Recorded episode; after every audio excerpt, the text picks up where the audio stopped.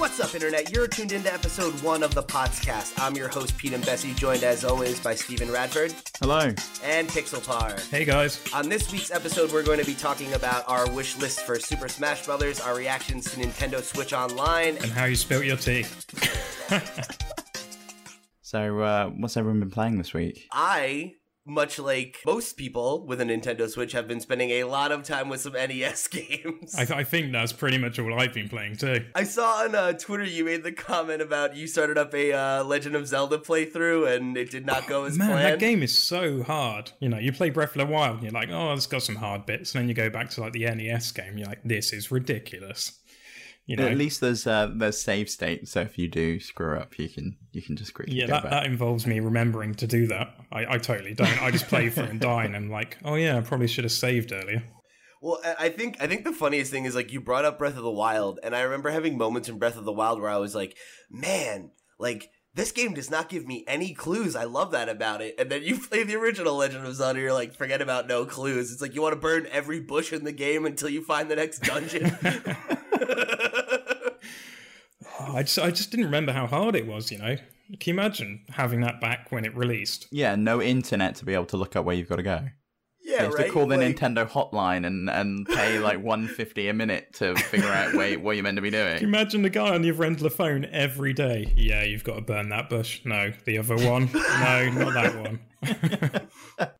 Well, and like the messed up thing is, I, I, the people that were on that hotline were just gamers. Like, I don't even think they were like, you know, anyone who really had any inside knowledge other than than they got to play the game earlier. So it's like, God help you if they didn't know the answer to your question either. It's not like there was some archive you could go to, you know, or like, you know, like, oh, maybe in six or seven issues of Nintendo Power, they'll tell me what I need to do. Maybe that's what they had, just like hundreds of copies of Nintendo Power, and they're on the phone flicking through them. Hold on a minute. have you basically just both been playing Zelda then? You haven't played any other NES games?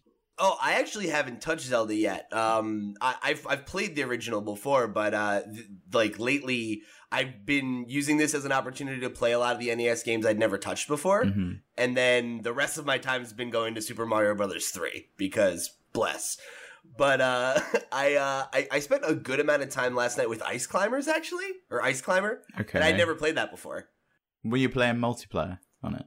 No, no, I was just doing the single player, and I, I want to go back and try it with multiplayer because I think it'd be a bit more fun. But boy, I I was not expecting that jump mechanic to be so stiff. I, I I loaded that game up, and the first thing I did was you jump and break the bro- blocks above you because I'd never played it before either, and I was like, oh, I'll give it a go.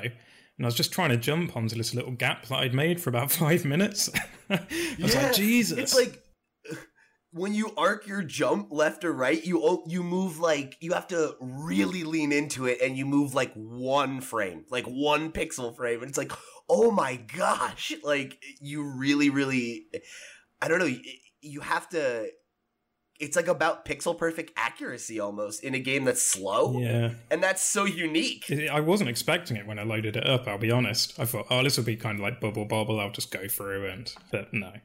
and like I figured I figured it would be one of those games that was really really easy and then ramped up quickly, you know, but it was like no, this is this is tough right away. Like and and even like some of the enemies you have like no recourse against them, you know, unless you bounce them from below or something. So it's like you're super vulnerable. You're not really mobile. Like when you move, you kind of slide a little bit. And I was just like, wow, this game is challenging. Yeah, that's when I close it down and play something easy.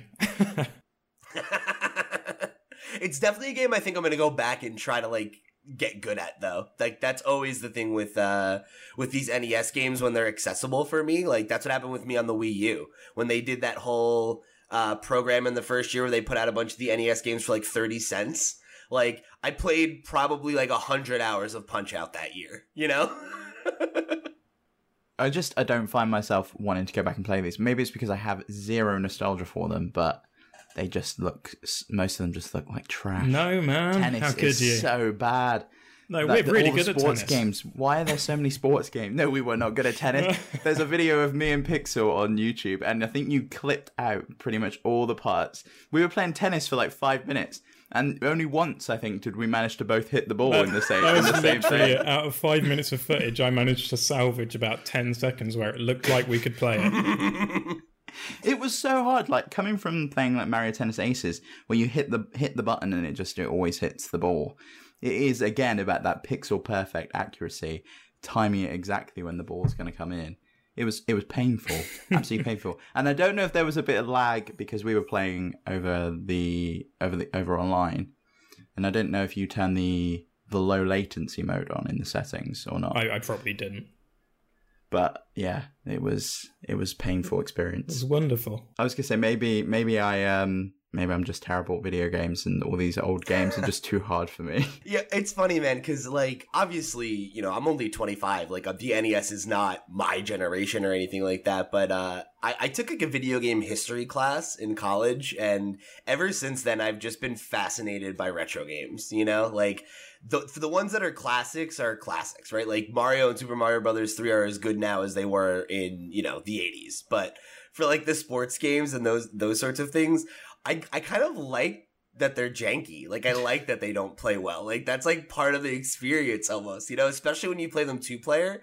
Like um one of my uh, a friend of mine is coming over tomorrow to uh record some let's plays and like I can't wait to play tennis with him and see us not be able to get a fucking volley going, have you know? tried it Like- yeah, I was playing it last night to try and like practice. It's so like- hard. it's so fucking. I got the floor fucking wiped with me by the NPCs. It was hilarious. I put it on like the uh, level one AI, and he's still just trouncing. yeah, but it gets me. to the point where they've like they've got three in and then they just they just lose it on purpose. They're just like, oh, you've put me on one difficulty. I'm just gonna run over to the opposite side of the screen, and you can just see it being pur- purposefully stupid, so it'll lose the ball. so that it gives you a sh- like a fighting chance. Yeah, Uh, it always feels bad when a CPU takes pity on you. yeah. yeah. Jeez. Uh, but yeah, aside from that, the other games that I've really been spending time with is, uh, weirdly enough, I've played a good amount of NES baseball and ice hockey, uh, which are both mixed levels of good. Like baseball is not very good, but it's fun. Hockey's actually good, but you know it's it's pretty tough. Um, and then Balloon Fight, which is one of my favorite NES yeah, games. balloon fight I is good. fucking love Balloon Fight. Um, the music in that game is like, ugh. Have you played the Yoshi game yet? I I've played it like previously. Uh, I did like a let's play for it like a couple years ago, but I haven't played it on my Switch Oh, I'm yet. sorry, I really liked that. Yeah, I'm addicted to it. I used to have it on Game Boy. It got released as a Game Yeah. Boy game, and I played it non-stop when I was a kid. And I opened it up, and I was like, "Yoshi, what game's that?" I opened it, I was like, "Oh my god, it's that game!" And now I'm just addicted all Yeah. over again. I love uh, I love like arcadey puzzle games like that. It's like both Yoshi and Yoshi's Cookie are just like mm, love those games. They're just fun, you know. And having a game like that on the Switch is something I think once it gets its hooks in me again, I'll probably put a lot of time into it, just like I did with like Puyo Puyo Tetris when I picked that up. Which is basically just Doc- Dr. Mario, right? Is Puyo Puyo. Yeah. Uh, or like, um, I think it's a little different because I haven't played much Dr. Mario, but if you've ever played um, Dr. Robotnik's Mean Bean Machine on the Sega oh, Genesis, yes, yeah, yeah. that's that, Puyo yeah. Puyo. And it's like exactly Puyo Puyo. What? When did Yoshi change from that puzzle game that's a bit Tetrisy to just a boring old platformer that's just too easy? At what stage Um, did that happen? First of all, it was with uh, the Super Nintendo was with like Super Mario World 2, which is Yoshi's Island. And that game is great. Don't speak ill of it. but yeah, uh, ever ever since that game, they definitely became kind of like in that Kirby echelon of like Yeah. platformers for babies. I enjoyed Woolly World. I'll be honest. I don't think they're, you know, that bad. No, no, I, I I don't know. I think the thing with Yoshi games is the same thing with Kirby games, where I like playing them because they're aesthetically interesting and like they're relaxing. You know, it's like they're not like a tense, high stress platformer. Like that's what I have Celeste for. When I like, I'm having, uh, you know, like when I'm like already tense or like having like a rough day, I don't need to like play something that's like a nail biting game. Sometimes I just want to play like a nice Yoshi game and listen to some dinosaurs sing and you know have have a gay old time. So apart from NES games, um, which I think you and me have just been playing non-stop, have you been playing any new games, Steve? I bit I bought Undertale, so I went away with work for a couple of days. And yes, I've been playing Undertale. It's such a good game. Yes! Oh my god, I was so nervous to hear what your thoughts were on it. When uh before your trip you were like asking, "Oh, what game should I pick Yeah. up?" And you're like, "I was thinking about Undertale." I was like, "You've never played Undertale? F- fuck every other game on the Switch, get Undertale." Even like I had no idea what to expect, and then the start is really it is a really funny game as well. Like the start with the flower, and then it's like, oh, go after these like white seeds. It's gonna heal you or whatever, and then it just calls you like basically you're you're an idiot. What the hell are you doing? and and um, I just got to the point where I met Sans and Papyrus, and Okay. and like I was just laughing at the fact there's just these stupid fonts and everything they say comes up in Comic Sans or Papyrus and it's just really nerdy and ridiculous, but it's a really cool game. Yeah, them! They're so cool. yeah, for uh, for you audio listeners, I, I've got my Sans and Papyrus uh, action figure amiibo nick- knockoffs right here. I'd love an amiibo, like a proper amiibo support for the game. So that would be cool. I, I've still not played it. You know, I'm, I'm guessing I'm going to have to play it now. Pete's Really? obsessed. it's really good. It's really good. it's one of those games where I don't I, like I always am really careful with how I recommend it to people because like I- there's something worse than when people overhype something and then like ruin it. But like Undertale is a really significant game. Like I, I honestly believe that it's one of the best games that's ever been made. Um, Bold I'm statement. hardly And, like, I- anywhere through it, and uh, and I c- uh, like it is really enjoyable. And I think it's made by one person, right? Did he? Uh, so it, it was made by like a handful of people, Okay. but Toby Fox was the lead designer. He wrote all the music. He designed I was like gonna say, did he write- the characters. Did he write the music? Because the music is really good. I- dude i i it's in my other room so i'm not gonna get up and get it but i spent 50 bucks on eight uh, iam8bit's vinyl pressing of the undertale soundtrack because i love that soundtrack. You're like you're like a mega fan. yeah and and it's and it's crazy because like I, you know there are people that are way way more into it than i am but i just i just really appreciate it. You know it's a it's a really solid game um and yeah toby fox is a genius he did like 90% of the work on his own he did the whole thing in GameMaker you, you, you've sold it to me, man. I'll pick it up afterwards. good awesome awesome i can't wait to hear more uh more of your guys takes on it um so so steve you're you're definitely you're like in you're gonna see it through Yeah, hundred percent. So it's it's. I mean, Fortnite season six has just come out, so that's potentially going to be taking over some of my time when I get back into that with my friends. But um, for like a single player game, it's it's got me hooked. So I'm looking forward to playing that. nice you know what i've been thinking about picking it up again because i wanted to play it over so maybe i'll get it we can all play it at the same time yeah, that would be really cool actually. awesome And we could do like a like a game club kind of thing on here and just talk about where we are Oh, and I'd what point that. in the game. yeah that'd be great maybe when we're all done we can do a spoiler spoiler filled review for a game that's three years old. well, there's old. already something. There's there's already something I want to talk to you about that like I, I don't know if it, I had to do it in a specific way or if there was another way to do it, but I don't want to spoil it with if Pixel's going to Yeah, play I'm the game to or play if it. anyone else And some listening. people gonna play it. listening might not have played Okay. it too. So. Yeah, put put write it down, Steven. Bring it up next week once once Pixel's at that part in the game because you're right in the beginning. So if Pixel, if you pick it up and play for like you know an hour or two, you'll probably get to where Steve is. Okay. So Oh, it wasn't even an Um, hour. It was like 30 minutes into the game. okay, perfect. Then uh, uh, you know what? I think I know what you're talking about. We're I'm gonna ask you about this off. mic.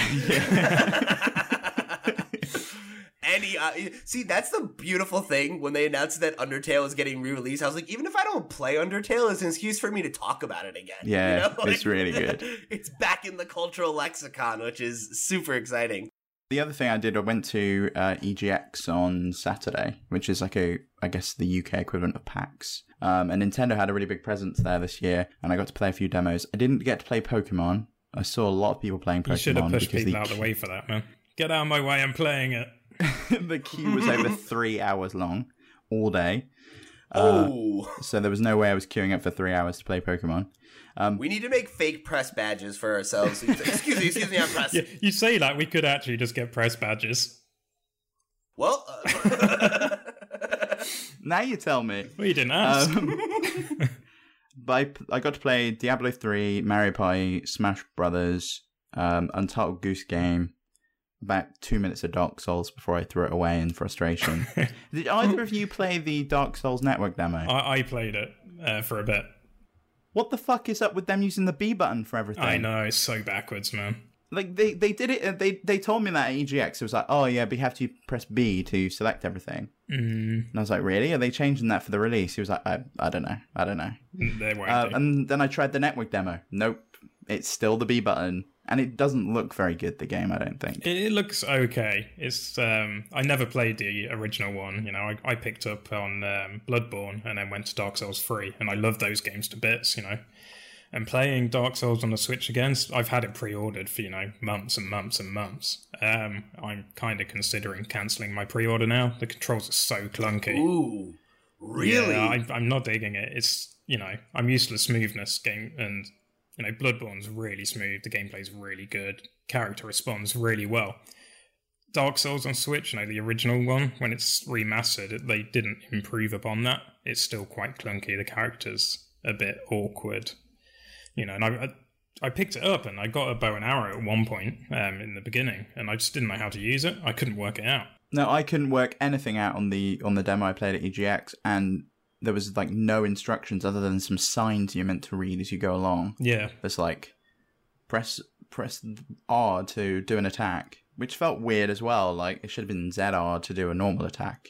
Uh, anyway, So, so out of the games you did play at EGX, which was, you know, which stood out as good, not bad. Diablo, um, Smash, and Mario Party were all fantastic. Diablo three, the, it was a 15 minute demo, and it was just like um, it was one of the uh, like rifts that they do in the game, and it was just a demo rift, and you got to take on the Butcher and Diablo, and you you went down, and it was like a a four player multiplayer that you had to play with three other people Oh, that's cool. but it was solid 60 frames per second, not a peep on on handheld, um, and really really good.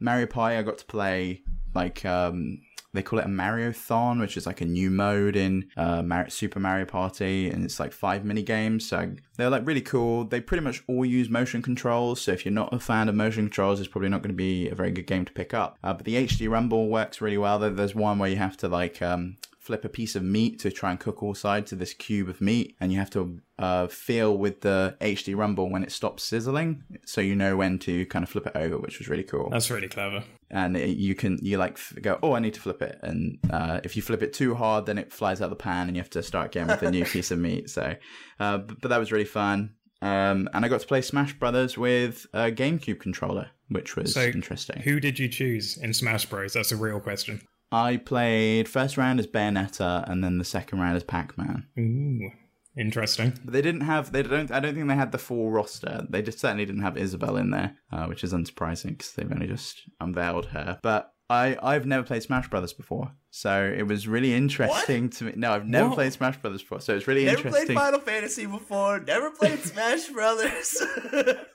Get him off the podcast. Get him Um, off. yeah, so I have no idea if it was good on a game controller or if it was fine on the Pro controller, but it felt fine on the GameCube controller. It feels really nice. So this raises so many questions for me. The fact that you've never played Smash and the first character you ever picked was Bayonetta, like no, you know, you, you weren't like, oh Mario, or you know, like.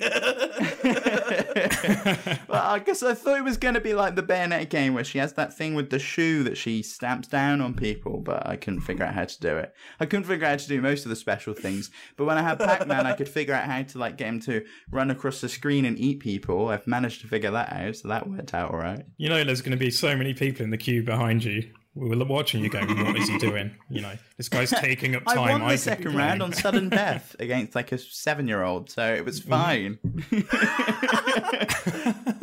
you didn't even let him win. That's terrible. For a second, I was like, all right, he, he won on Sunday. Oh, against a seven year old. Okay, okay, now it makes sense. But yeah, and Untitled Goose Game was great. It was the same demo as uh, that's been floating around for online, um, but it's a really good game. I'm really excited about that. Whether that makes it into the actual game or not, I don't know. Or if it is just a demo piece. Cool. I'm going to ask you, though, what character did you choose in Mario Party? And I think I know what you're going to say. No, do you think? I think it's going to be Toad. No, sadly, Toad and Toadette are not playable characters in Super Mario. Are Party. they not? really? No. Oh, wow. I didn't So know I that. was devastated. So I, who did I play as? A Wario. It's Wario. Fair play. Yeah, they are. They do other things in the game, Huh. so you can't play them as characters. Toad runs the Mariothon, and Toadette does something else. They're like part of the story of Super Mario Party, I guess, if you want to call it that. Weird. You know, though, I guess now that I'm thinking about it, they did that in Super Mario Party 3. Or not Super Mario Party, Mario Party 3. I remember Donkey Kong was a playable yes, character Donkey. until then. Don- well, Donkey Kong got put on the board at certain points. There was like Yeah. a DK space, Yeah. and you couldn't play as him. And Toad, I, I think there was a point when Toad wasn't playable because he ran the shop, the the capsule shop, and you had to go and you could buy things from him. So That is that is tragic. I know how important it is to you to be able to play as Toad. yeah, Toadette. I know. well, Toadette's my new picture now on um on the Switch. Now that they've released Toad Oh, yeah, of pictures course. on That's 6.0, something. so yeah, at least they get some Toad in my life. Uh, I'm not even going to question that. yeah. Well, he's had some. He's had a bad reputation lately, thanks to Donald Trump. But So I was trying with every fiber of my being to avoid bringing that up. I'm like, I don't want to be the one American on the show who brings up his president's dick, but yeah, he's had a rough go of it this week. Not in Super Mario Party, turning up in some other Yeah. unpleasant places. hmm Real quick, did you guys see Nintendo of America's response to that whole thing? No. It was brilliant. What did they say? so what did they say? they they they didn't say anything. They put out a tweet that was literally just a series of indented periods and then just a picture of Toad with that little like you know, like it's not that smirk he has, but it's when his mouth is closed and he's just kind of like mm, Yes, yeah. you know, like he just looks like he's like a little bit like oh boy, it's just no context. It's just That's amazing. Perfect. That is amazing. perfect response. Ugh. oh, well, yeah. So you you guys have been playing um, the NES games that came with like Switch Online, um, and we haven't really discussed it. Like, what do you think of the service? Uh, so so far, it's been interesting because I remember um when I, I downloaded the service for the first time. I I downloaded the NES app or whatever, and was kind of like, oh, so this is it, you know? Like, uh, it doesn't. Cause like I don't know. I guess I'm still somewhat stuck in this mindset of you know the 360 PS3 era where like being online was like a visual thing, you know, of just like, oh, we're online. Like this is the online service. Yeah. And it just looks like the Switch UI. Um, so it's like aside from this one app that I downloaded that I'm playing these games locally on my hardware anyway, uh, it doesn't feel that much different. So it's like I love the NES game, so I feel positive about the service, but it's one of those things of like, what's your take on the service? It's like, oh, I don't, I really don't know. It's weird, know? isn't it? So, so what do you think of the service? Well, I downloaded an app. That's pretty much it. Yeah. It's pretty cool. but the games are excellent. But And the UI's nice. Like, it's cool that you can rearrange their order and everything. Like, save states are great. Like, the the app for the NES ROMs is excellent. But It's the the app itself is is amazing, and I really can't get over how much smoother that thing is than the eShop. When you scroll through the eShop and it's laggy, or you bring the menu out and it like stutters over at like two frames a second. I don't Uh-huh. understand why it's so different. 'cause- I, I know f- from a technical perspective, the eShop's some crappy web view, Yeah. and and it's just it's just loading up in HTML, and the uh, the NES client's probably some native thing, but yeah, the eShop's actually made in React and stuff. It just pulls info from their server. So, you know, if it's laggy, it's laggy. I know it's terrible though. But yeah, overall, um, I you know I think I I love the price point for what I'm getting here. You know, like I paid a buck for each of these NES games. I'm super happy with that. We're gonna get more stuff added, and I think for me, I think if the price doesn't increase, I think long term this will end up being something that becomes more and more of a value. Like I think right now it's like, oh, it's it's not that much money, it's like acceptable. But I think once that library of NES games is, you know, 40 or 60 or 100 games or or there's SNES titles or there's Game Boy titles, like it's going to start looking very attractive. So, as an early adopter right now, it's kind of like there's not much to say, but it's certainly meeting my expectations. You know, it's it's certainly a satisfactory experience and I don't have any complaints. I think they nailed it with the price points, especially with the uh, family membership as well. you know, Yeah. compared to like competitors, it's so cheap. If you get the family plan and you know you've got multiple switches, it, it's still even cheaper. So Yeah. you know, I, I don't think it'd be fair to expect much more than it is from it at this point. hmm Yeah, right. Like the fact that you can pay for what is it, eight people's accounts for half of what their competitors charge, pretty much. It's like that's that's a good deal. Yeah. You know. Uh, yeah, I mean, I think it's unfair to say it's half the price of competitors, though, because if you sign up for Xbox Live Gold or PlayStation Plus, it's for the whole console. It's not just for that one account on that console. So That's a good point. with Switch Online, it's each account on that console has to have an online account, which again, you know, like we've discussed before, um, it is that extra convoluted step to set it up for your kids. If you've got one Switch in the house and you've got three kids and you want to set up online so they can each play Mario Kart together online, it's that extra step. You have to go and create them each a Nintendo account and link that up to the family plan, and then they, they go ahead for it. I think it's it's a it's a still a decent price point, and I paid well, fifteen quid with I used some of my gold coins and got twelve months. Um, and and like Pete said, if if they continue to add to it, it, it becomes like Netflix. You know, Netflix they started off with a single original show with House of Cards, and then they added Orange is the New Black and Ozark, and carried on adding their own content. And then you go, actually, yeah, there is some stuff on here that I want to sign up for. They add SNES games, you know, even move into N64, add some Game Boy titles. They put Wario Land 4 on there from uh, the Game Boy fans. I'll be all over it. I'll be you know, saying, yes, go get the service. Yeah. Well, I I think the Super Nintendo thing is like there's there's a ton of games on Super Nintendo that I think are enough that people will shill out the twenty bucks. Yeah, you know? hundred percent. I want to play uh, Super Mario World.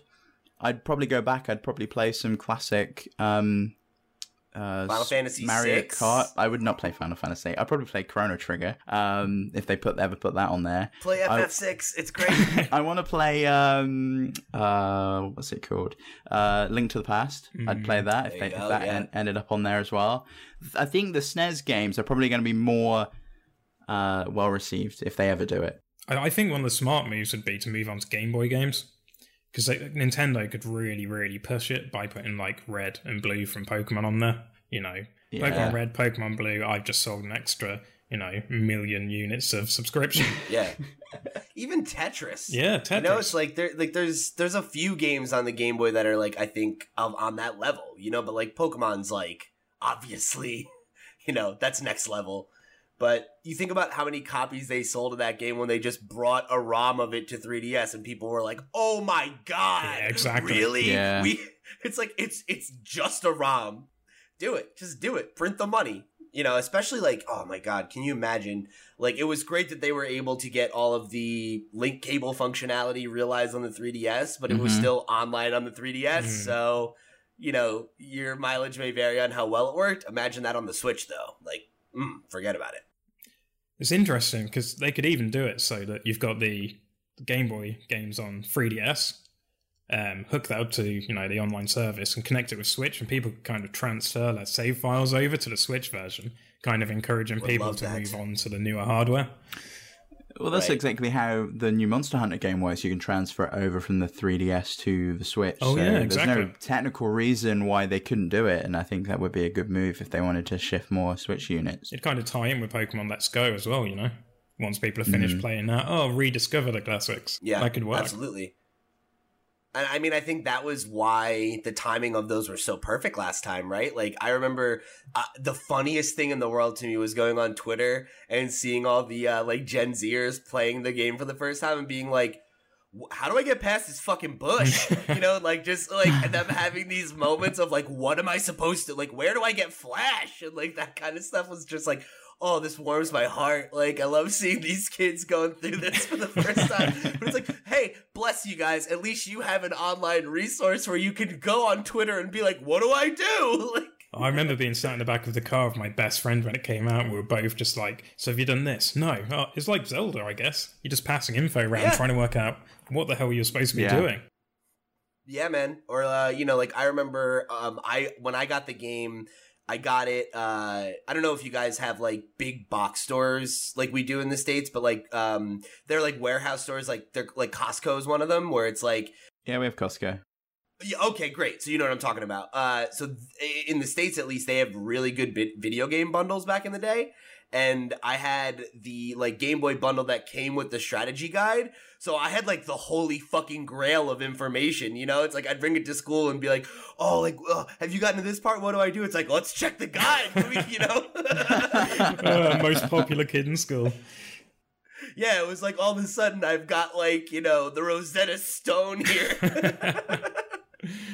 Uh, but uh, uh alongside um you know the the release of of NES um excuse me not NES of uh, Nintendo Switch Online this week we also got a updated statement from Nintendo regarding their attitudes on cloud saves uh which I thought was interesting because they they said it was like a clarification you know like oh well you just misunderstood what we meant this time and like reading their original statement I guess it could be but no, it's a total pivot from it, what they it what they really said. feels like this was like a oh my god okay fuck we're sorry like the original statement. So- if you read that and it was a day that your subscription was going to run out, you'd be like, "Oh crap, let's renew."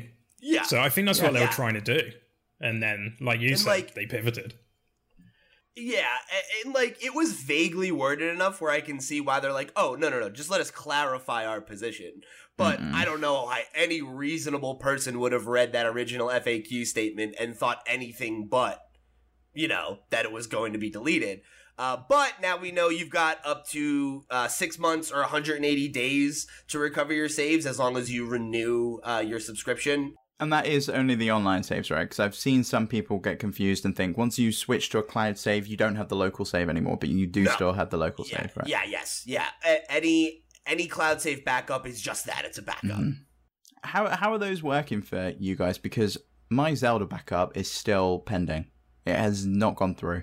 I haven't even tried it yet, honestly. Like, I, I, I downloaded the service and, like, I, I've been playing NES games. You know, like, my thought of just Mhm. like, oh, right, there's cloud saves. It's like, sure, I should back these up, but I was never that worried about it. Like, I know a lot of people are like, oh my god, if my Switch breaks, like, I'm fucked, like, I'm doomed. But, uh, you know, for me, if my Switch breaks, like, I'm not getting another Switch tomorrow. You know, it's like that's that's the thing I'd have to wait for. So it's like for me, if my Switch breaks, the least of my worries are my saves. I've not checked mine either. I have no idea if they've backed up or not. Yeah. Some some of my games backed up just fine. A lot of them are marked as not supported, like Splatoon two. So does it just do it automatically, or do you have to go do it yeah, manually? yeah, it's meant to be automatic. It, I think great. whenever it goes in the dock and it's connected to an internet connection, but half of them are just stuck doing nothing. Have you tried to do it manually? You can. It's Oh, just it can't? swirls and says it's pending. You can manually like push to do it, Yeah. but they're in the middle of doing an automatic backup, and it's just going nowhere. So I have no idea what's happening with it. It's like you're just sitting, just sitting there sweating bullets. Watching it like paint dry. Uh, maybe, maybe you need to update the game or something. I don't know. Does it need to be on the latest version? Uh, I could check that. I mean, I, I I'm not that bothered about Zelda anymore. I would have been devastated if I was in the middle of playing it still, but I finished that. I, I, Sure. I, I was done with that many months ago. Maybe they just want everyone to start again, experience it all again. Did any of you go back on the hardcore mode on that? No, I just wasn't motivated to. Like, I I really enjoyed Zelda, but um, I think unlike most people, I I didn't devour it. Like, it was a game that I I played the entirety of that year off and on. You know, like. I took a break because it and Horizon Zero Dawn came out within a week of each other, and Mhm. I like had this moment of like, you know, I prefer Horizon, so I'm going to finish it and then pick up Zelda again. But I was always kind of playing it, you know. Yeah. So like I played it for like 80 hours over the course of a year and it's like I didn't need more, you know? Like I loved it. I loved my experience with it. I didn't even do all the content that was in the vanilla game though. What the hell do I need DLC for? Uh, I, I bought the DLC, but I never went back to do the ridiculously hard mode, new game plus kind of thing. I started the new game. Yeah. Plus. It's good. Did you? Yeah, it makes it so Is Did you get killed by the Lynel on the uh the, the Great Plateau? No, I'm fine. I was fine with it. I knew I knew what I was Oh, nice. expecting when I went in, so I went cautiously. How does it compare to the NES game? Is it harder? It's a different kind of hard, isn't it? You know, Okay. That- that's just combat hard, and the original one's kind of what the fuck am I doing hard? Yeah. So if you want to play Dark Souls on Switch, uh play New Game Plus. Yeah, there you go. Dark Souls, but with good controls and lore that you can understand. I, I was I'm so annoyed about that. I love Dark Souls games, and maybe it's just because it's an old game, but yeah. No, I, to me it just feels like it felt like such a lazy port. Like not even switching the A and B button. It just it just it it felt like they'd taken the Xbox version, the Xbox 360 version, and just slammed it on. Didn't add any real flourishes, optimizations. Doesn't run. uh, I I mean, it seemed to be solid 30, but That's a bit, I on my didn't really network play test that that I was playing, it stuttered a bit. it stuttered as well. Yeah, I got a bit of stuttering on the network test. I don't know. I don't. I don't want to like throw shade at them or anything like that. But uh, they didn't properly optimize a port of Dark Souls. You don't say. Mm. It's like you guys remember when they when it came to PC and there was like a fan patch you needed to make the game run. Like But the, the, the PS4 and Xbox remasters that came out earlier this year seemed to be well received and seemed to be well optimized, running at Sure. 60 frames a second and stuff. It just felt like one, we had to wait another six months for it after the other ones when it was meant to be released in what February, and then um, it's not that great. To, to be fair, the network test, and I'm sure your demo build does say it's not final. It is. Well, how how much how much tweaking have they got to do before they send it to the print, pr- Uh, like the cartridge printing? Oh, do people still do that? I thought they just patched it out on day one. They're gonna have this. This. This. It's what three weeks away. They did the network test. They have not got a lot of time left. I'm not defending them at all. I'm just saying that is one excuse. can, can you imagine if they delayed it again? They're like, "We've heard your feedback." Oh, we specifically listened to episode one of the podcast, and you know they made a lot of strong points. We are going to delay the game another six to eight months. Uh, see you in 2019. jeez. Uh, and then the last little bit of uh, of news, and this isn't necessarily directly involved with the Nintendo Switch Online, but I figured we'd bring it up, was uh, the announcement that Sony finally caved on crossplay. So all you Nintendo Switch owners can finally play uh, Fortnite with your PS4 friends. It took them so long to do that. I can't believe that they, because they were quite adamant that PS4 is the best place to play and that they wouldn't Yeah. get involved. But I, I think they must have seen that, you know, with the new Fortnite season coming up, they're probably going to miss out on, you know, sales. Well, yeah. I mean, this was announced yesterday. Fortnite season six came out today, and I know I bought an Xbox just for this very reason, Oh, uh, so I could so I could play it because I the, the it's not necessarily people really want to play it with their PlayStation friends. And I, I don't think that's really the problem people had. They could understand, yeah, we can't play with our Fortnite friends. The c- biggest complaint was if you'd bought a battle pass on the PS4 and then went to use that account on the on the Nintendo Switch or on the Xbox, you couldn't play it. It was just like, no, you've used this account on another platform. You cannot play with this account on this platform. And it was even worse than that because if you had had a PC account and you hooked it up Yes, to and your you PS4, linked it to even the just PlayStation. once, like if you like, I, I know there was like people who were writing into my favorite podcast where they're like, I spent three hundred dollars on Fortnite on PC and now it's stuck. Behind, it's stuck because I connected it to PS4 once. Yep. you And know. you can't unlink it. So one, Nope. even if you unlinked it and you played it once on the PS4, you could then never play it on another platform. That's It was brutal. completely ridiculous. So that was the biggest complaint people had, and that's now solved. So like if you play Fortnite mainly on the PlayStation, but you're going away somewhere or you want to play it on the go on uh, the Switch, you can take your Battle Pass with you and continue to level up and unlock stuff, which I think is, is the right thing to do. I don't think Yeah. many people really care about not being able to play with their friends on the PlayStation. Yeah, I don't. I don't. I, I agree with you. I think that was the thing where, like, I think that's still an anti-consumer move on Sony's part, but it was understandable, right? If you want to keep people walled in your own garden because you have the numbers to support a player population, that's your prerogative. Like, you want to make more money, fine, right? Like, I would argue that there's probably more money to be made by playing ball, but you know, who's to say? And I, I didn't like that position, but I wasn't going to lambast them for it. Whereas locking pe- money and content that people paid for on your platform, even if that's not their primary platform, is unacceptable. You know, like that's totally just eh, you're fucking your consumer, and that's never ever acceptable or a good idea. And I think that's why Sony ultimately flinched is that whatever perceived profit difference there was is not worth the negative PR because Sony's on top right now, but we're creeping closer and closer to a new console generation and we saw how easily Sony stole the throne from Microsoft this year Mhm. again and how e- easily Microsoft stole it from them last generation. So it's like why would you even seed that ground? Why even allow Microsoft and Nintendo to look like the cool kids and you're the asshole who doesn't want to play? Because there's other games, isn't there? There's Minecraft that works between Xbox and Nintendo Switch with crossplay. Yes. Rocket League. Rocket League, um, and Fortnite's supposed to be the first step. That's what they called it. Anyway, the first step in enabling cross-platform on PS4. So it'd be interesting to see what other games they kind of go through after the open beta.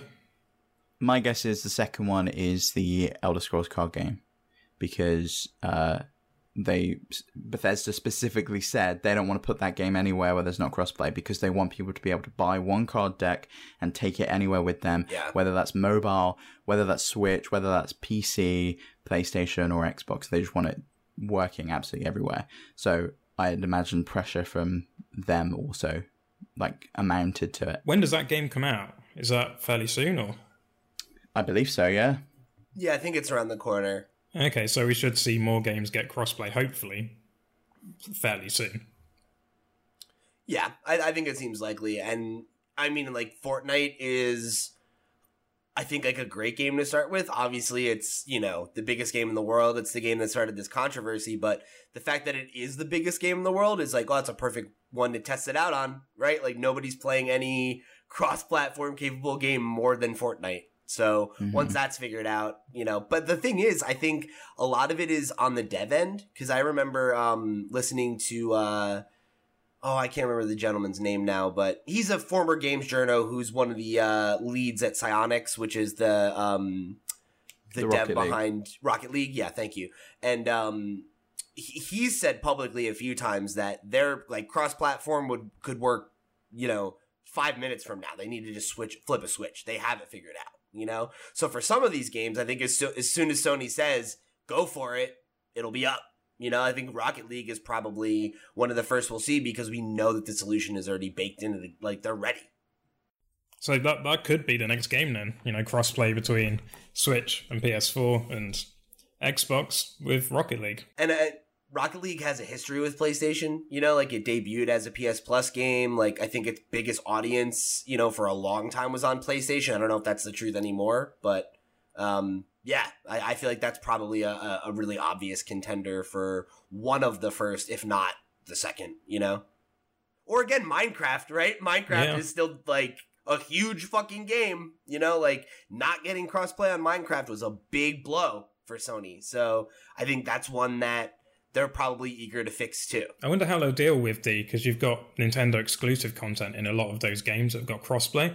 I know Rocket League's Yeah. got some like Mario cars. I'm pretty sure Minecraft has some Nintendo stuff in it too. it has uh, Mario and Luigi skins. Um, that works. There's crossplay already on Rocket League with PC players, so that works just fine. You can have your Mario and Luigi car and hat, and that just renders out exact absolutely fine on the other end, as far as I know. Oh, okay, interesting. Yeah, I, I mean, you got to think about it, right? Like, uh, it's interesting because, like, from like a graphical perspective, there's nothing like that would make me think that's impossible. But it's like, how crazy is it that you could be playing Rocket League on your PlayStation and see somebody with like, you know, Nintendo swag? I, I think I saw know, this on Reddit a while ago, and it's the skins on. I know the skins on Rocket League. Apparently, when you're playing it on another, like say PC, for instance, it doesn't actually render them. It renders a totally different skin, like a basic car Oh, skin. does it? Oh, okay. That's what I so read. you anyway. only see it yourself. All right, okay, that Huh, makes sense. okay, that's really interesting. That that almost seems like more work. Yeah, it's an odd one. I don't know if that's still the case, but I remember reading about it.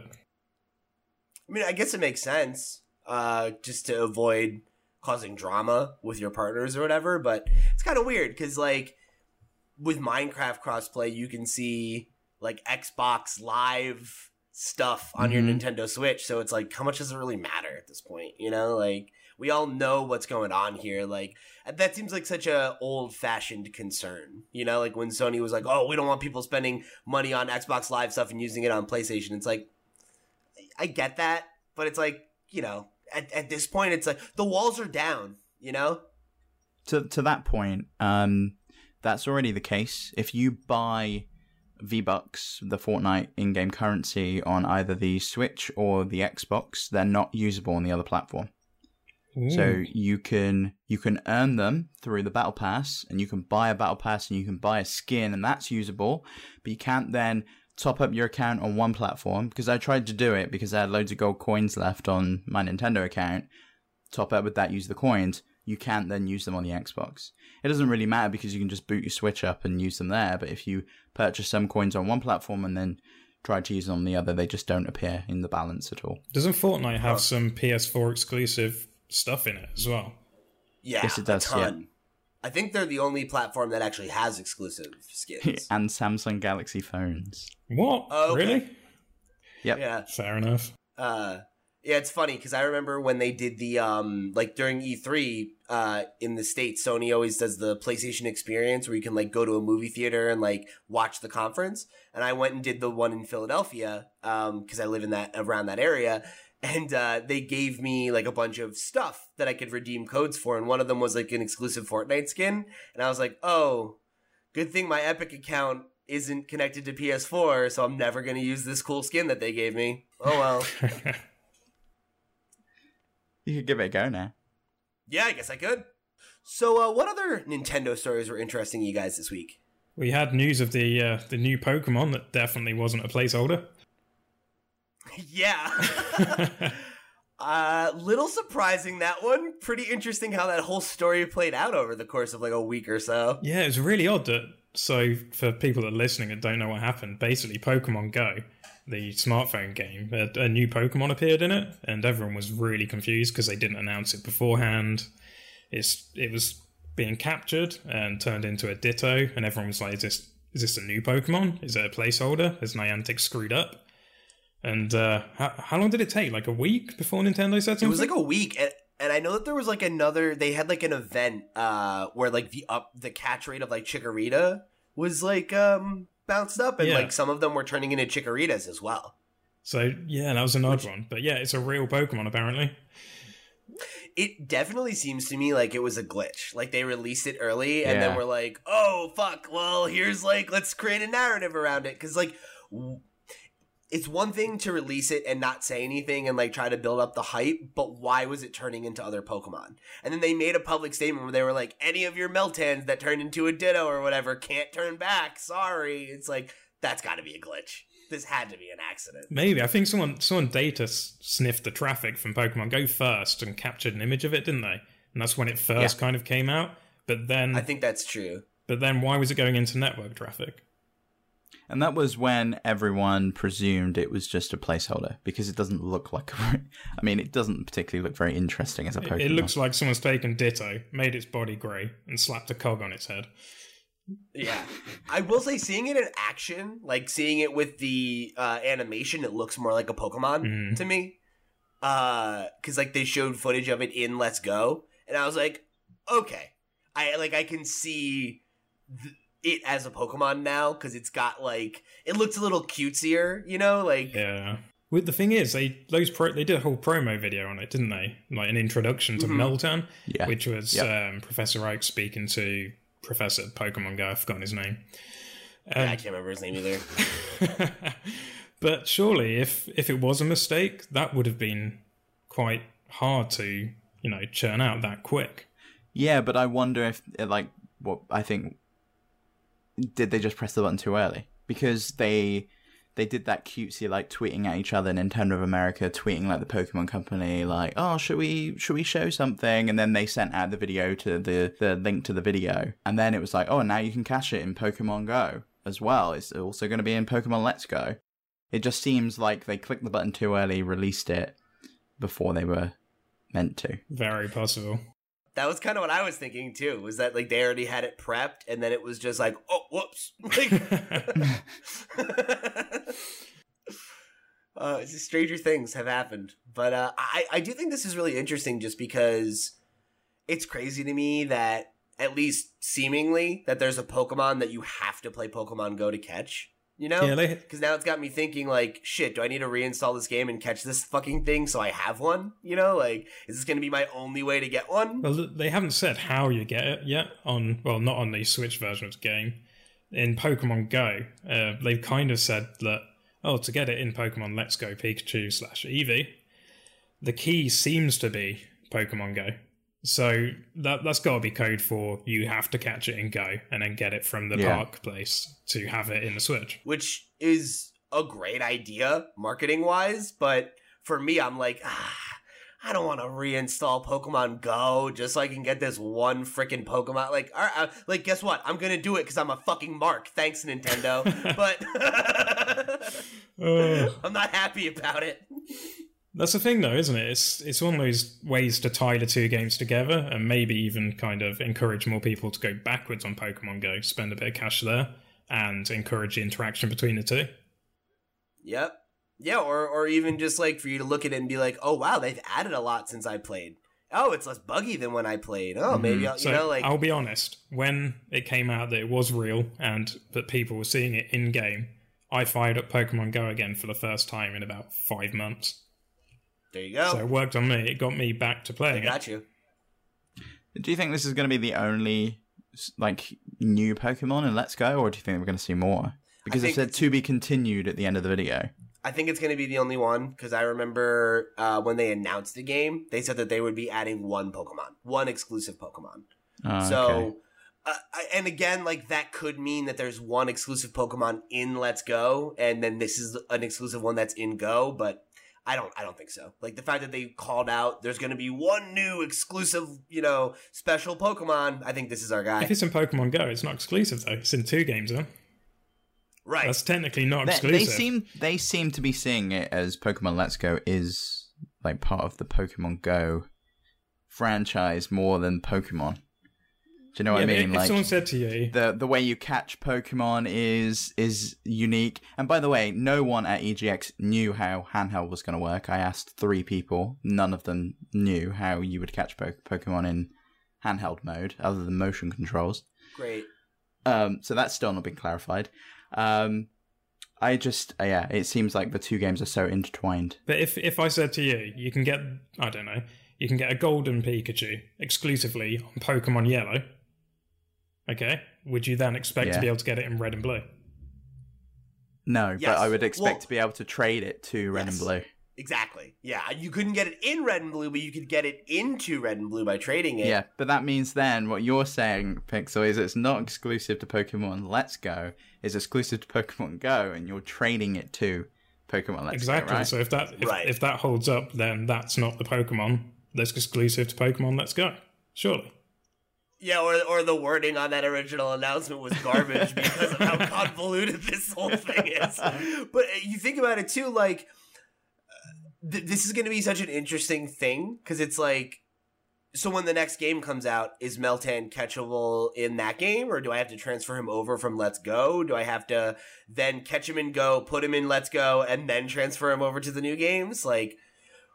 I don't know. It, it gets really complicated. And like, what happens when Let's Go eventually folds, right? Or not Let's Go, when Go eventually folds? Uh, what happens to this guy? You know, like, and they'll figure it out. This happens all the time. They introduce legendaries. They've had event legendaries before that you could only get by going to like GameStop or Toys R Us or something. This ultimately isn't that much different, but it's certainly interesting. And it's like a very unique move for for Pokemon and Nintendo to be doing something like this. It's it's cool.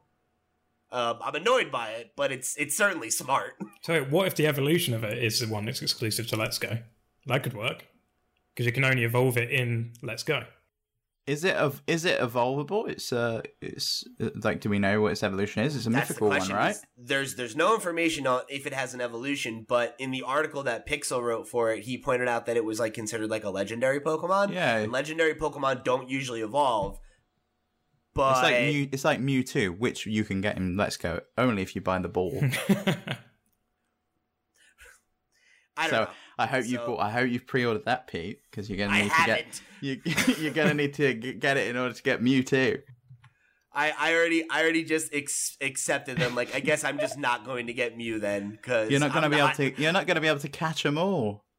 I, I well, I, oh well, I guess Wait, is it Mew or Mew Mewtwo that's exclusive to the Pokeball Plus? it's Mew It's Mew. as well. But you can catch Mew in Pokemon Go, can't you? If you do that long-winded quest. Yes. So then you, you can could- catch one Mew in Pokemon Go, but you can't transfer it to Let's Go. Oh, that's brutal. Seriously. how fucked to up is that? you have to buy the ball. You have to spend fifty dollars on the broke ass Joy-Con that's shaped like a Pokeball and apparently not fun to use. Tell you what, Pete, we'll get you the Pokeball as a present, and we'll get you Dark Souls, and you have to complete them using both. I'll have something to look forward to under the Christmas tree this year. you can only you can only keep it if you play Dark Souls with the Pokeball Pluser. That's that's the rule. You have to All right, complete you know it. what? That would make for brilliant content, so I'm down. Just have me stream that like every day for the next six years until I finally beat that damn game. uh, so uh, moving right along, we're gonna talk a little bit about uh, some of the games that we're most excited about that are coming to Nintendo platforms this week. Uh, the first of which is one that unfortunately you guys will not be able to enjoy. Uh, Nintendo's latest mobile effort, Dragalia Lost, is out today on iOS and Android. If you live in uh, the US, Japan, or a couple other uh, regions, we did an article about it on lootpots.com that you can check out. I'll link to it down below in the description if you want to see specifically what regions are um, are there. But if you're not, if you're an English speaker and you're not in America, you probably can't play the game. It's not even in Canada, right? No, no, it's only in this. I think it's only in the states and then like four Eastern countries, Yeah, it's in. I think it's in Japan, Hong Kong, and a few other places. and like that. Singapore or something Yeah. like that. Like another like you know. I don't mean to say like random to be dismissive, but I remember when we talked about it originally, it was like It wasn't like a in the- specific region. It wasn't like it's Yeah. in. It's in like uh Asia and yeah, North America. It's just it was just like It was just we've picked some countries. yeah, three countries seemingly at random. Uh, so I already downloaded the game last night. So if you want to, you know, um, I mean, it's up now, right? By the time this is posted, you'll be able to go download it and check it out. Uh, I'll have some impressions for for you two and the listeners next week. Um, and we'll see. I was thinking about maybe doing like a review or something for the site, but it's like kind of weird to review a mobile game that will probably evolve and change. So I think don't it's know, worth you- talking about though. Like you, you know, you you can review Pokemon Go when it came out, and like you said, yeah, it evolved over time, but it's still Right. pretty much the same game. So I'm, I'm thinking of doing some kind of impressions about it for for y'all at home. So if you listeners have any thoughts on how you'd like to see that coverage handled, feel free to let us know in the comments down below. But one thing I thought was really interesting, uh, there's a Twitter account, um, Sensor Tower, that uh, is kind of like an analytics account that I, I just saw this come up. Uh, this was yesterday. Despite being unplayable until tomorrow, Nintendo's Dragalia Lost is already the number two most downloaded iPhone app on Japan's App Store. Nice. So go Nintendo, right? Uh, it was it's number three in Taiwan, number five in Hong Kong, number five in Macau, and number twenty three in the U.S. as of yesterday. So not too shabby for a game that hadn't released yet. They're, they're starting to pick up their mobile games now, aren't they? I think they're they're going to expand quite well into that in future. Because things like um, Super Mario Run didn't they kind of flop? yeah, Super Mario Run didn't really set the world on fire, but I think it's really just because like the premium model doesn't work on mobile. Nobody wants to pay ten dollars for a mobile game, and I think that's why mobile games are largely trash. Mhm. but at the end of the day you have to you have to succeed by like doing what works in that space you know like and and accepting what models consumers in that space want to use and i don't think people wanted to pay $10 for a game which they did with uh, Pocket Camp. yeah and that game was successful fire emblem heroes is a huge success for them uh, I, I remember just kind of reading a statistic in passing i'm pretty sure fire emblem heroes has made them more money than the entire fire emblem franchise combined Wow. before now. So that's significant. I miss. I really miss Miitomo. Like they should bring that back. Oh my god, Miitomo was something else, man. that was a that was a fucking experience. I remember downloading that and being like, "What what am I supposed to do?" Just go over Like- to your friend's house and then take weird pictures with them. It was just odd. I I, lit, I literally used Miitomo as a way to kind of generate tons and tons of those. Is it silver or platinum my Nintendo points, thinking Yes. when the service Yeah, yeah. launches, I'm going to have loads of coins. I'm going to be able to buy all the Club Nintendo stuff like you used to be able to. And then it launched. It was like, yeah, you can't can't really use it on anything. so I'd spent all these get hours. wallpaper. Yeah, exactly. I will say something that was really nice for me was that when I got Pocket Camp, I had all those coins I had earned in the bank, and I was like, I'm rich. I wish I wish I'd used silver coins as eShop currency as well, but like maybe divided it by ten. So right? Yeah. when it launched, I had so many, and they've all just expired now. I've used them for nothing. I missed that. I Club Nintendo was so like at its peak was so cool.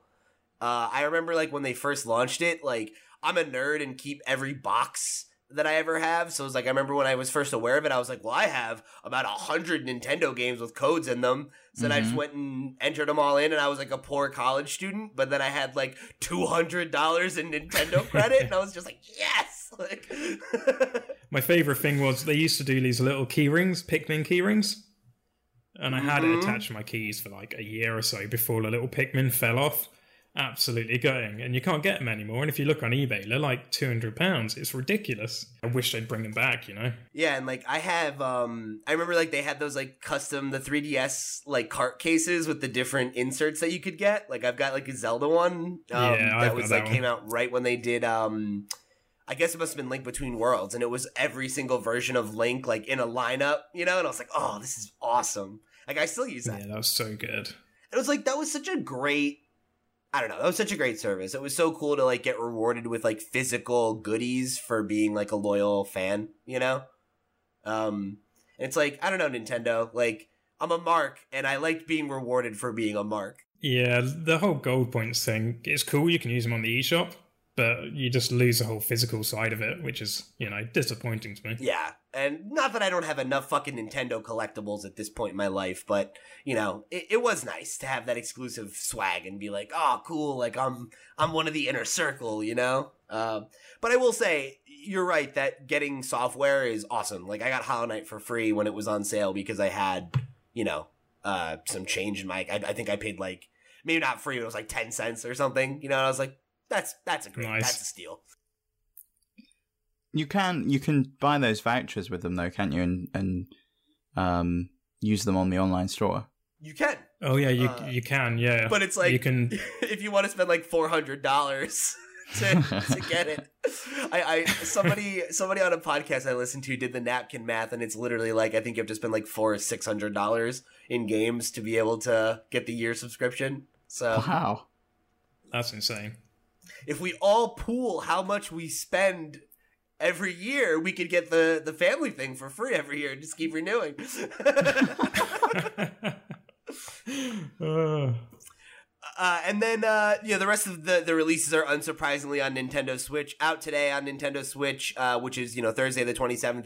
We've got Armello, which uh, if you're not aware is a uh, an awesome little board game with, uh, but obviously it's a video game board game. It's a board game made to be played as a video game.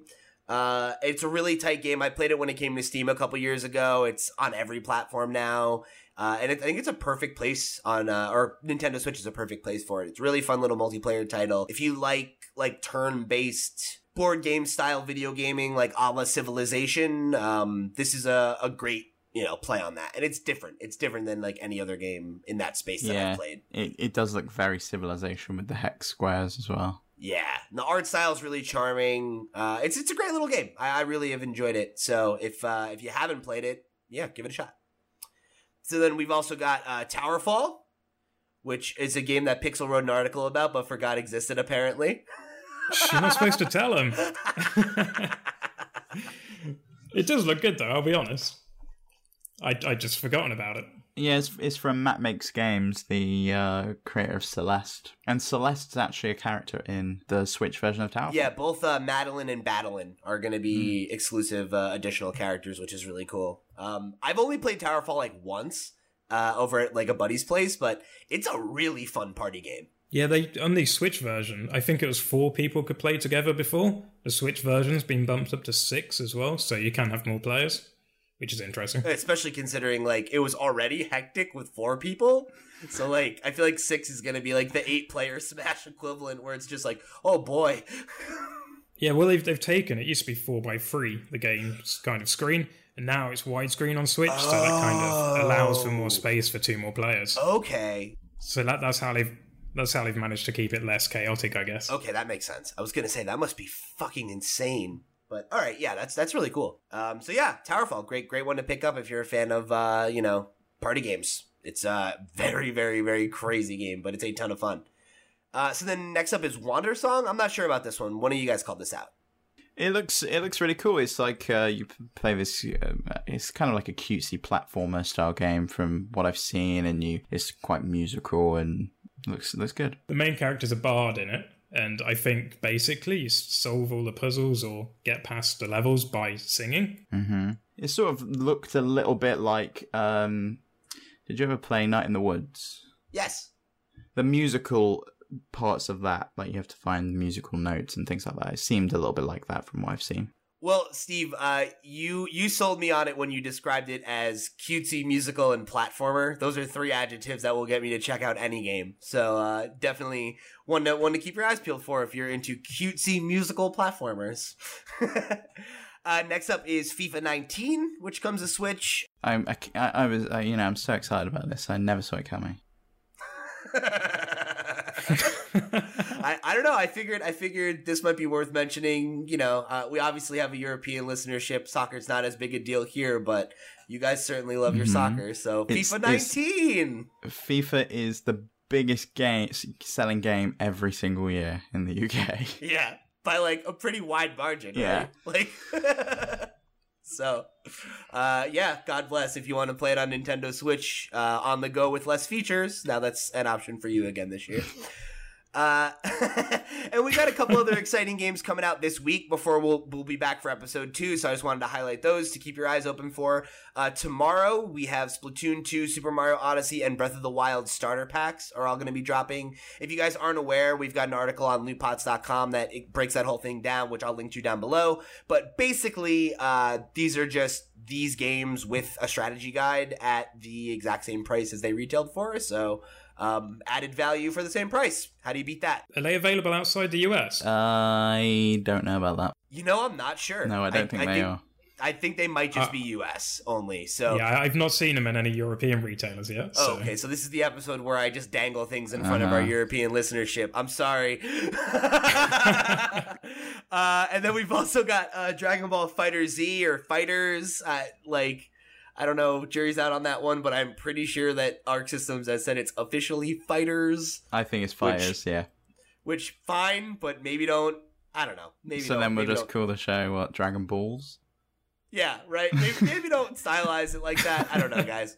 Um, but either way, uh, Dragon Ball Fighters is a fantastic little fighting game. Uh, I enjoyed it quite a bit when I got to play it on PS4. So uh, another great addition to the Switch's library. I'm interested to see how it runs. I haven't heard anything I was going to negative say, about yeah. it. Do you know if it's sixty? Because it is on the PS4. I don't know. Like the art isn't like photorealistic or anything like that. So I imagine it's a little easier to get Mhm. that. It looks like the 60. anime style, right? It looks like you're playing one of their cartoons. Yeah, it, it straight up looks like an episode of the cartoon, and it's truly impressive. I don't mean mm-hmm. to diminish the graphics; they're fucking gorgeous. But I think it's like Wind Waker, where it's like the cel shadiness of it seems like it would make it easier to run at sixty. But I also wouldn't be surprised if they bumped it down to thirty because it's a really fast-paced game. Which is why I hope it's not down at 30, because a fast paced game you want, and especially a fighting game, you want the most optimum response time. Yeah, Okay, so this brings up a quick debate. Sorry. Would you rather, Steve, Mhm. would you rather have a game in 60 FPS at 720 or in 30 at 1080? 60, 720. Yeah. 100%. depends on the game for me. No way, never. Always 60.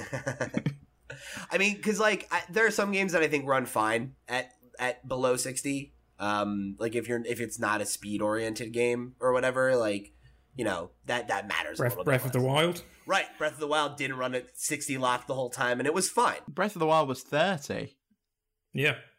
And and and that was like 900p for most of it on the on, on the It was, console. yeah. So it's like that doesn't even get to 1080 anyway. If they No. can get that to 1080, then I'll take that. But Sure. So yeah, I, I don't know. I think it really does depend. Um, but generally, I agree with you. Like, uh, like I've got the PS4 Pro now, and I have it default to um, push performance over Yeah. graphics. always. Oh, do, do you have a 4K TV or are I you just do. 1080p with the? You do. Yeah, okay. I And like- you still choose the boosted performance over 4K. Yeah, yeah, because like it's more important to me that the game is locked at 60 and it's not not giving me 4K. It's just not pushing it to its limits, and I would I'd rather it be as nice as it can be, you know, without stuttering. Fair play. Because that to me is going to take me out more than it being like slightly less good graphics. You know, like it's like I'm playing Spider Man on that, and it looks fucking gorgeous. You know, so like I don't have any complaints visually. It looks phenomenal. Yeah, it still won't run at 60 though, will it? Even on the Pro. Might at 720 though. Would you take that dip? I mean, I, that's how I played it the first weekend I played it. I was uh, away for a, uh, a wedding with my girlfriend, and she was like, "You can bring the PS4. I understand." And I played it in our hotel room on the shitty little 720 Samsung, and we were both just sitting there like, "It's still beautiful. It's still fucking beautiful." Uh, it doesn't have a remote play. Why did you take it with you? that is a good question. But I, I I got my money's worth. I played it several hours over that weekend. So, uh, and then there's the last game to call out is this Tuesday. Mega Man 11 is going to be dropping on Nintendo Switch, which uh, is a game I'm super excited for. Love platformers. Um, have a healthy respect for the Mega Man franchise thanks to my time with the Legacy Collection. So I'm excited to play a new one. I held out from the demo. Have you got the Legacy Collection on Switch? I do. Is it worth buying both halves? One of the halves? Uh, I so I bought it as a as a combo. Okay. You know, I think if you're only going to buy one, buy the first one because Mega Man two and three are generally considered to be the best ones, and um, based on my experience with the franchise, which is admittedly limited, I would agree. I think uh, Mega Man two is like one of the best platformers I've ever played. Um, I really, really enjoyed my time with it, and um, I haven't finished Mega Man three yet, but it's also very good. So I think if you're going, if you're looking to get that classic Mega Man experience, that's the way to go. But um, you know, if you wait, you can get part one and two as a bundle for pretty cheap. Like I, I picked up the physical copy, which had both, and I was able to get it for it was like thirty bucks or something like that on sale. Yeah, that's pretty good. It's Not safe to say then that Mega Man's not coming to the NES Classic or, or uh, on Switch. Oh, um, probably not. That'd be interesting if they did do it. Well, to be fair, the NES Classic or NES Mini, whatever it is, that has The Legend of Zelda on it.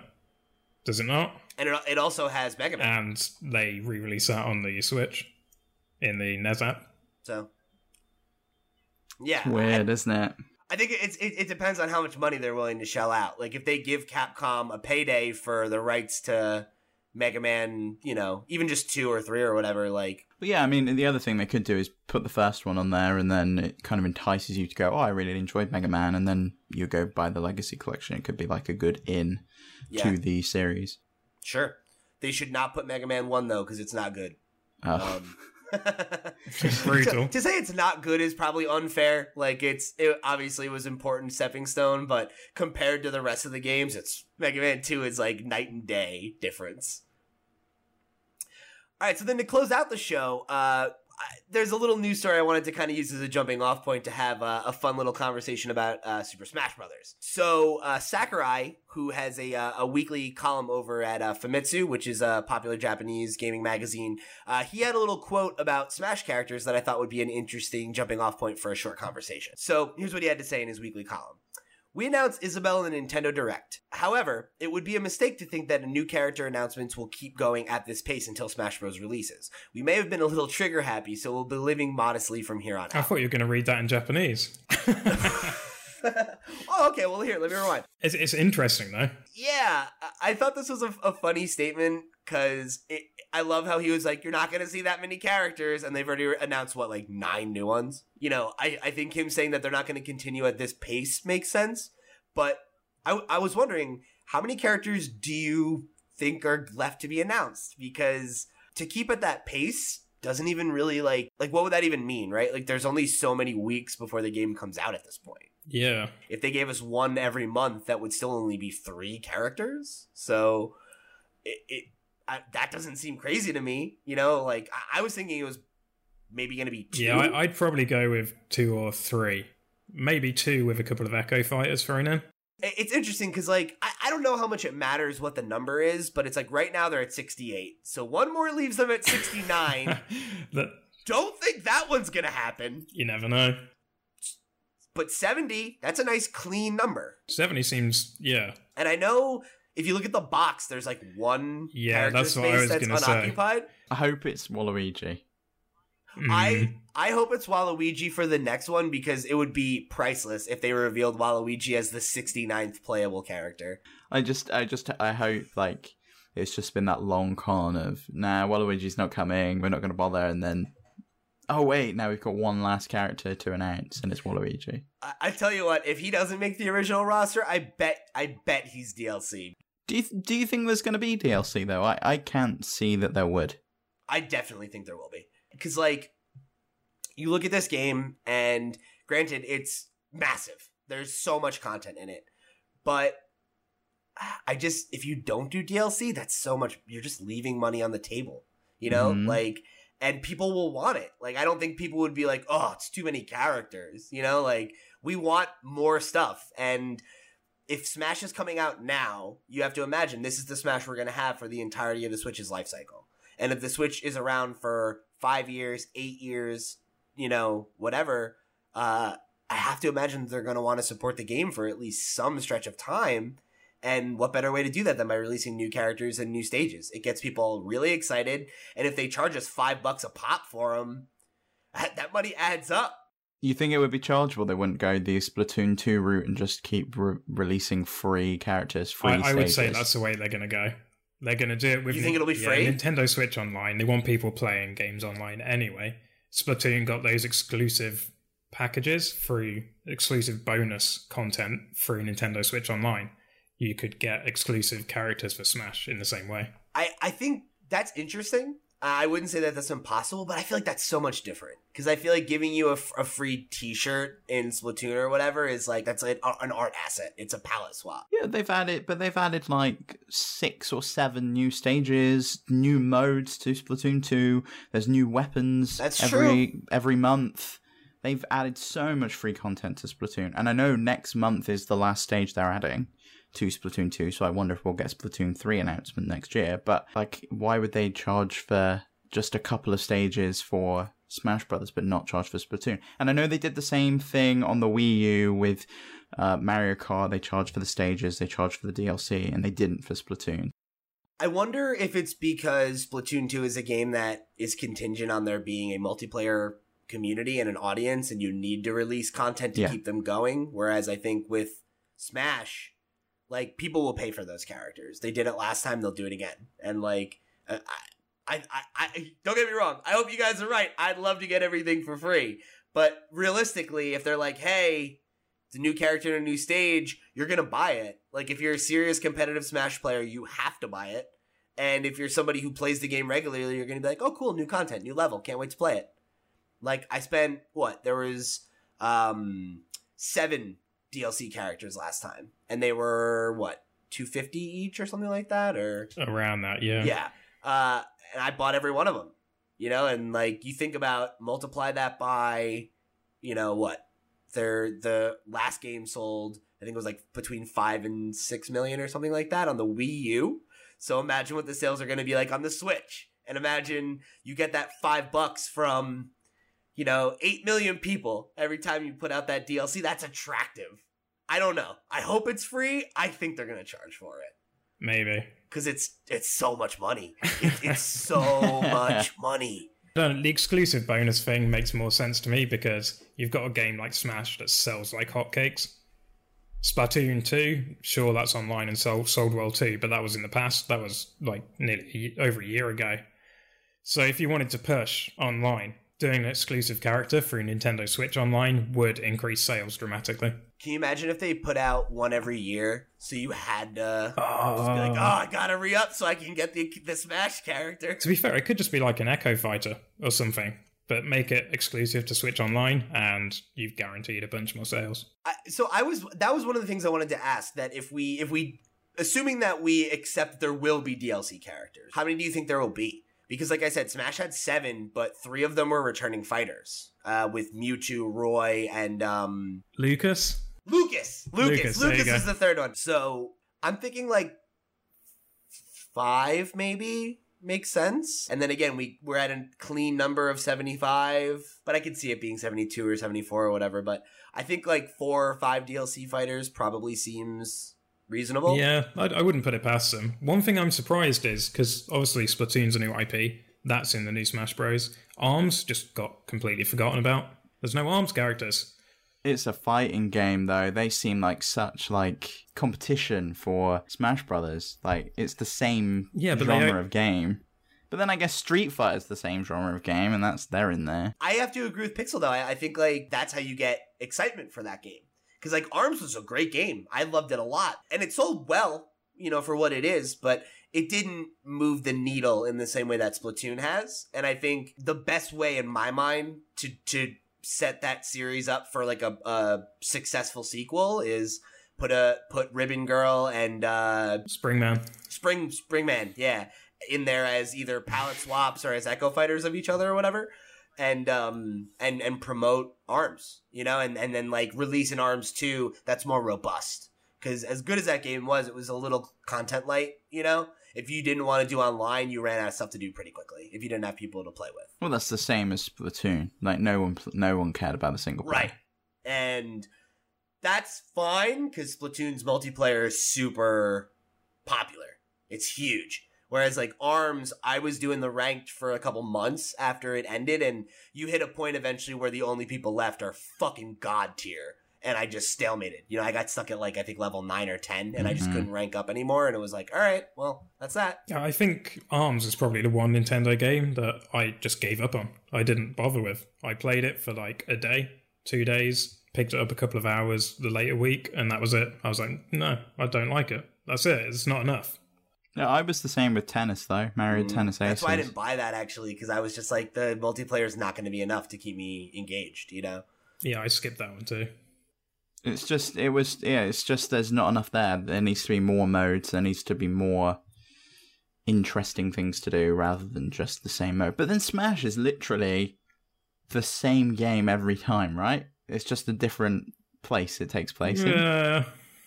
And yeah, there's yeah, there's a bazillion fighters that you have to learn their special moves, but I, I guarantee most people just have their one favorite and they stick to it. I, I think that's the difference, though, is like because of that, even if you only play one character, there's all these hundreds of stages. There's, you know, uh, the fact that every time you play the game, you're playing with different people and they're using different characters. And, you know, you can play online and play against, you know, an unlimited number of people at different skill levels. And like, what makes Smash good is what makes any game that's like esports, that's an esport good, is that it's, and, so, you know, it's the same reason that like, yeah, like is is a game of soccer or baseball or whatever like the same every time? No, the rules are the same every time, but what teams are playing, what players are involved, what mode you're doing in the sake of a video game, right? Like those things do change it and make the experience unique every time. And I think with arms, every character can use every other character's weapons. So the only difference is their special moves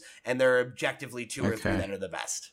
You know, so it's like at high level play, you really only see like three or four characters, and it it, it, it did it did get stale eventually. And like I was super engaged with it for a while, but I hit a point where I was like, "There's nothing left for me to do," and not because I don't want to, because there's nothing left for me to do. I've done it all, and I hit that point earlier than I wanted to, and that's no good. You want to keep me engaged, and they kept putting out new characters. I still put it in every once in a while and play it with friends, but that you know that becomes rarer and rarer as new things come out and we're interested in new stuff. So do you think they've kind of given up on Arms and it's not going to be in Smash and the franchise is dead, or do you think they're going to do a second one, improve upon it, and maybe sneak a character into Smash?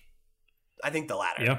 I, I think I think we will see it again. I think we will see an Arms character in Smash because Arms sold well. It was financially successful and it was critically successful for the most part. Like those, the criticisms we're outlining are legitimate, and I think Nintendo's aware of them. You know, they were they were definitely well documented that that was people's problem was, hey, great game, I want more. You know, like it was it wasn't worth it for for how much it cost and for how much I got out of it. So I think if they come back with an Arms 2 and there's renewed interest in those characters because of Smash and the game comes out and it looks great and it's got, you know, a, a more attractive package, I think there's totally, totally an opportunity for them to succeed there. Um, and that would actually be my number one pick for a DLC fighter, would be an Arms fighter. because I love the game and I want to see the franchise get that representation. And it's the only like major Nintendo franchise on the Switch that's like a new IP. Yeah. So like I want to see it get that that nod, you know. Um, so that takes me to my next question. Uh, if you guys could pick one dream character, like no strings attached, to put in the game, who'd it be? Because my other pick is Shovel Knight, but trophy. yeah. So I, I'm going to go out and pick Steven's character for him. Steve, Steven would like to see Captain Toad in Smash. Yeah, Captain Toad would be awesome in Smash. how Smash. great would it be? You put him in and he can't jump. Like he's the only character that has no jump ability, Oh. only a oh. recovery. What about like a character though that's never going to be in it because they're from some kind of franchise that's tied up?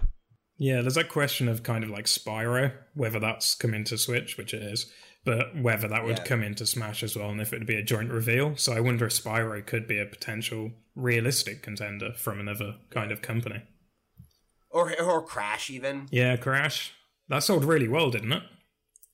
Oh my god, yeah. Mm. I mean, especially in the UK, uh, it was like the best selling game Yeah, of the it's- year. It's it's been number one for months on Amazon. Like I, I remember uh, reporting it on my other podcast uh, like a couple weeks ago, where it was like it was finally not in the top ten in the UK for like a week, and it was like, what? Like that's insane. Did it not do well in the US, or was Uh, it just kind of bumped down by other No, games? No, it, it did really well in the US, but you guys just fucking gobbled it up like in the UK for what like I know PlayStation has a resonance in the UK because Nintendo has always like ignored you guys, you know, like or not the UK, like Europe as a whole. It's like PlayStation has always been popular in that region, but especially in the UK. So I guess it was just the nostalgia of just like you you fucking UK gamers show up for PlayStation shit. I'll, I'll, I'll Like- be honest. I bought Uncharted just so I could play Crash in it. I'm that kind of person. That's what I'm talking about. So yeah, I, I think Crash should be a, a great decision, and like he's he- you know he's one of the few like really relevant mascot characters that isn't in the game. You know, Other PS1 characters I'd like to see uh, original Lara Croft, but looking like she did back then, with her with Oh, her no. like dual pistol Uzis or whatever. I could I could go for for Tomb Raider in there.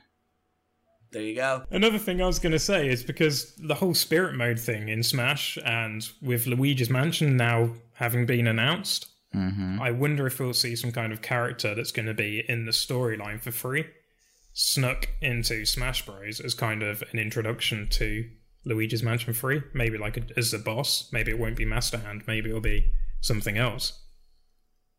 That'd be cool. Or even um even something like uh you know like there's the stages that have like boss encounters and stuff Mhm. like that. Like we could have like a new villain introduced on the Luigi's Mansion. I Stage. I really want Dr. Robotnik in there just for a boss, but that's never going to happen. Oh, that would be so cool though. I would love uh even if it was just like in story mode or something, like if they like recreated the original like World 1 with the three platforms and he's flying by and you got to bop him on the head while the, the ball swings Oh, around and so stuff. good. How cool would that be as a That would be stage? amazing. Um so yeah, I, I I would love something like that. But uh and then like for like Echo Fighters and stuff, I mean sky's the limit. Like I, I think once we saw Richter get in, it's like gloves are off, man. It could be anybody. I think Shadow's probably a pretty Uh, pretty yeah, good guess bet. Tails even. So yeah, um I don't know, I think I'm thinking it's 5.